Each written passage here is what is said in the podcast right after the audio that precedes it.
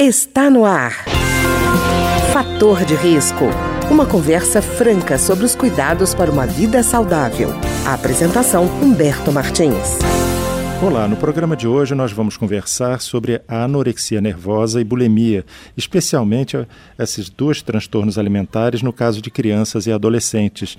E para conversar conosco sobre esse tema, está aqui conosco a doutora Evelyn Eisenstein, que é secretária do Departamento Científico de Adolescência da Sociedade Brasileira de Pediatria. Doutora Evelyn, tudo bem? Muito bom. Obrigada pela oportunidade. É importante saber, antes mesmo de nós começarmos a discutir o tema de anorexia e bulimia, que é um transtorno uhum. da alimentação, que quando isso acontece na adolescência, já está prejudicando o crescimento e o desenvolvimento dessa adolescente. Porque uhum. na adolescência o mais importante é a etapa de crescimento e desenvolvimento da puberdade. Então, não só o corpo, mas também o cérebro, né? Então, uhum. o corpo de uma maneira geral, a mente, o cérebro, as emoções. Então, quando existe uma restrição alimentar, uma restrição não só de proteínas que são importantes para o cérebro, mas também vitaminas e nutrientes importantes, então vai haver toda uma repercussão no corpo desta adolescente. Por isso que é muito importante que na adolescência a garota, e nós estamos falando da garota porque ocorre, transtornos de alimentação ocorre principalmente em meninas. Uhum. Apesar de acontecer também em meninos, mas a frequência maior é em meninas. Então, pode alterar o crescimento das meninas. Então, existem vários tipos de transtornos alimentares. Os três principais, a anorexia nervosa, a bulimia e os transtornos de alimentação de uma maneira geral, que são classificados de uma maneira não específicos, né? que não entram na classificação diagnóstica de uma anorexia. Então, quais são os critérios? Não é só a garota que não quer comer, ou a garota que fica escolhendo o que, que comer, uhum. é, a garota que come pouco, não é só isso. É isso tudo, mas também a garota que faz isso de tal intensidade e cronicamente e por vários dias, várias semanas, às vezes vários meses, e aí isso vai se tornar um hábito. Uhum. E aí, quando se torna um hábito, ela vai é, modificar toda a parte metabólica. Então, quais são os quatro critérios diagnóstico? A recusa dessa adolescente de engordar. Né? Uhum. Na cabeça dela, ela tem medo de ganhar peso, mas no sentido que ela perde, inclusive, 20 a 25% do peso ideal para a altura dela naquele momento daquele desenvolvimento dela. Se nós estamos falando de uma adolescente de 12, 13 anos, é muito mais grave né, do que uma uhum. adolescente, às vezes, 17 ou 18 anos. Porque a adolescente de 12, 13 anos está no início do desenvolvimento dela. Tá? Então, isso é um critério muito importante. Esse intenso medo chega a tal ponto que ela fica horas sem se alimentar. E quando eu estou uhum. falando horas, às vezes ela faz uma refeição por dia. Então, e não, não tem corpo humano que aguente isso, né? Então uhum. ela diminui a quantidade, ela seleciona o conteúdo que come e espaça. Esse é, que é o, o critério maior, ela espaça as refeições, diminuindo a, as refeições, né? Uhum. Então, e ela não se vê assim. Quando ela se olha no espelho, ela ainda se acha gorda. Uhum. Então, ela tem um transtorno da imagem corporal e também da autoestima, porque ela não se gosta, ela não gosta do, do corpo dela, ela não gosta de si. Uhum. E além disso, o quarto critério diagnóstico, principalmente em meninas, é que essas alterações metabólicas vão fazendo alterações hormonais e ocasionam o que nós chamamos amenorreia ou a uhum. parada do ciclo menstrual e que é muito importante para a mulher. No caso da parada do ciclo, quantos ciclos a gente considera pois como é, amenorreia? O hum. normal seria que uma menina, a partir da, da menarca, da primeira menstruação, ela menstruasse a cada mês. Pelo menos três, quatro, cinco dias a cada mês. E as garotas vão fazendo períodos do que nós chamamos amenorreia, o que a gente chama amenorreia secundária, elas ficam sem menstruar, e aí vai quatro meses, cinco hum. meses, seis meses, às vezes um ano ou mais sem menstruar. E elas gostam, porque aí elas não estão menstruando. Porém, o corpo não gosta, como a gente fala, né? O corpo vai tendo várias alterações. Então, o que, que a gente, quando atende as garotas, a gente percebe? Além de todos esses problemas emocionais, comportamentais, a gente vê alterações físicas, corporais importantes. Não só o emagrecimento, que é o que eu falei, o peso para a altura, menos do que a perda de peso, né? A grande uhum. perda de peso de 20 a 25% do peso ideal então, o emagrecimento.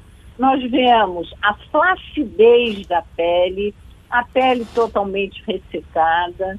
A gente vê a palidez, muitos delas ficam com anemia. A gente vê cabelos caindo, né? Então, queda de cabelos. E, aliás, essa queixa às vezes faz até que muitos procurem tratamento só por causa disso. O cabelo fica feio, porque cai, fica ralo, fica seco. Uhum. As unhas quebram, né, por falta de vitamina. Eu falei sobre o ressecamento da pele, uhum. né? A pele fica é. desidratada. Elas fazem uma flacidez muscular. Então, elas não têm força às vezes, né? Quer dizer, doutora Evelyn, é um quadro de desnutrição, não é daquela é fominha é, entre uma refeição e outra, não?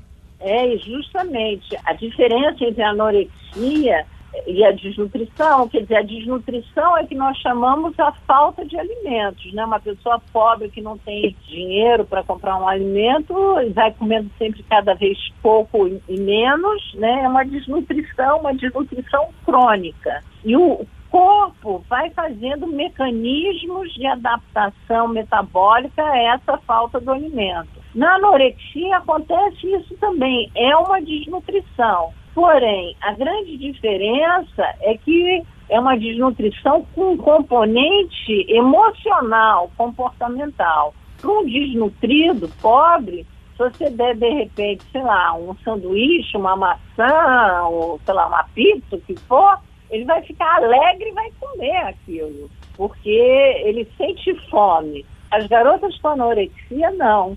Além de não comerem, vão recusar esse alimento a vontade dela, a volição, né? ela, ela recusa o alimento. Né? Então, ela tem um transtorno emocional, mental importante sobre isso. E isso tudo, como eu estava falando, faz repercussões no corpo. O mais grave, além de tudo isso que eu falei, da fraqueza e, enfim, o mais grave, é, elas ficam com intolerância a frio, elas todas se vestem, às vezes colocam casacos e, enfim. Quer dizer, a temperatura corporal também fica baixa, é isso? Fica baixa, fica baixa, elas ficam tontas, muitas desmaiam, todas elas se queixam, às vezes a barriga está quase como uma tábua, mas elas se queixam que estão gordas, né? Uhum. E elas começam a não, não se concentrar, com problemas na escola. Bom, apesar de elas serem muito inteligentes, geralmente. Mas o problema maior e mais grave, elas começam a fazer uma coisa chamada bradicardia. Então, hum. o coração vai diminuindo o ritmo e, às vezes, elas vão a um ritmo de 60, 50, quando chega ao ritmo, uma bradicardia de 40, geralmente é causa de hospitalização, porque elas podem fazer, de repente, uma arritmia uma parada cardíaca. Então elas não percebem isso. É um risco, e por isso que nós falamos que a anorexia é um transtorno emocional, comportamental, da pessoa estar se auto-agredindo. É por isso que é importante prevenir os problemas de fazer dieta. Depois nós vamos conversar até um pouquinho mais sobre isso, a influência da mídia. É, Mas doutora. eu quero, Ah. eu quero já é, falar do segundo, porque às vezes a anorexia está associada com a bulimia. Aham. É uma Tá? segunda estratégia, né? É, a, a bulimia é, são as garotas que fazem esses períodos de anorexia, mas aí elas comem, comem, comem, comem, tipo uma voracidade enorme, e depois vomitam. Então, elas, para compensarem esses períodos de fome, elas fazem períodos de voracidade e depois elas induzem o vômito, ou ao contrário, às vezes elas usam é, laxantes, ou às vezes usam mesmo diuréticos para perder o peso, entendeu? Aham. Então elas fazem ciclos. Muitos casos de anorexia estão associados à bulimia, Ah, outros são separados. E você pode também ter casos de bulimia separados. E posso te falar de pessoas famosas que eram bulímicas. Mas de qualquer jeito não dá para tratar as duas coisas como se fossem entidades à parte. Elas se misturam Não, também. não, é um conjunto. Você tem que tratar não só a parte física, corporal, mas a parte emocional, comportamental, psicológica, né? Tem que fazer um atendimento integrado dessas meninas. E tem um terceiro tipo que eu falei, que são os casos que não são totalmente anorexia, nem totalmente bulimia, que são os transtornos alimentares não específicos, e são garotas que passam dietas, então resolvem correr demais. A gente vê isso muito em esportistas, em bailarinas, e, enfim, são pessoas que vão. É, Quer dizer, investem no, no exercício não como uma forma de obter saúde, mas de obter É. emagrecimento, né? É, de emagrecimento. E aí exageram também nos Aham. exercícios, né? E ficam, sei lá, duas, três. Eu tinha uma pessoa que ficava oito horas por dia, Meu Deus. né? Então. E a pessoa então é- sem, comer, sem comer ainda praticando exercício. É, pois é. E aí, todos os problemas que isso causa, né? Aham. Então, é mais ou menos é isso é para você entender. E não só causam problemas cardíacos, problemas renais, às vezes a palidez dela, elas não absorvem o que a gente chama vitamina B, então elas ficam, o que a gente chama carotenemia, né? Elas ficam amarelas, é, Uhum. parece cor mesmo de é, aquela palidez amarelada, né? Aham. Então, porque elas não, não, não, não, não se alimentam corretamente, né? E deprimem da privação é, vitamínica e nutricional, de uma maneira geral, minerais, enfim. E elas dão um enorme trabalho, viu, para a gente tratar. Então, eu tive uma garota, enfim, não vou nem falar porque o caso foi gravíssimo, gravíssimo. Essa garota vomitava umas cinco, seis vezes ao dia. Pode você Hum, vomitar nossa. cinco seis vezes ao dia. Bom, hoje em dia ela está bem, mas levou quase que cinco anos, Puxa. né? E, e praticamente tratando e, e visitas quase a 15, cada 15 dias. Enfim, esse é o problema grave. Tá ótimo. Eu queria agradecer então a doutora Evelyn Eisenstein, que é secretária do Departamento Científico de Adolescência da Sociedade Brasileira de Pediatria e que conversou conosco hoje sobre anorexia e bulimia. Muito obrigado, doutora Evelyn. Nada, um abraço, Humberto. Outro. Tchau. O programa de hoje teve trabalhos técnicos de Ricardo Coelho. Se você tem alguma sugestão de tema ou comentário sobre o programa de hoje, basta enviar uma mensagem para o endereço eletrônico programa fator de risco, tudo junto, arroba gmail.com. Até o nosso próximo encontro. Fator de risco. Um programa com dicas para melhorar a saúde. Uma produção da Rádio Câmara, transmitida por emissoras parceiras de todo o Brasil.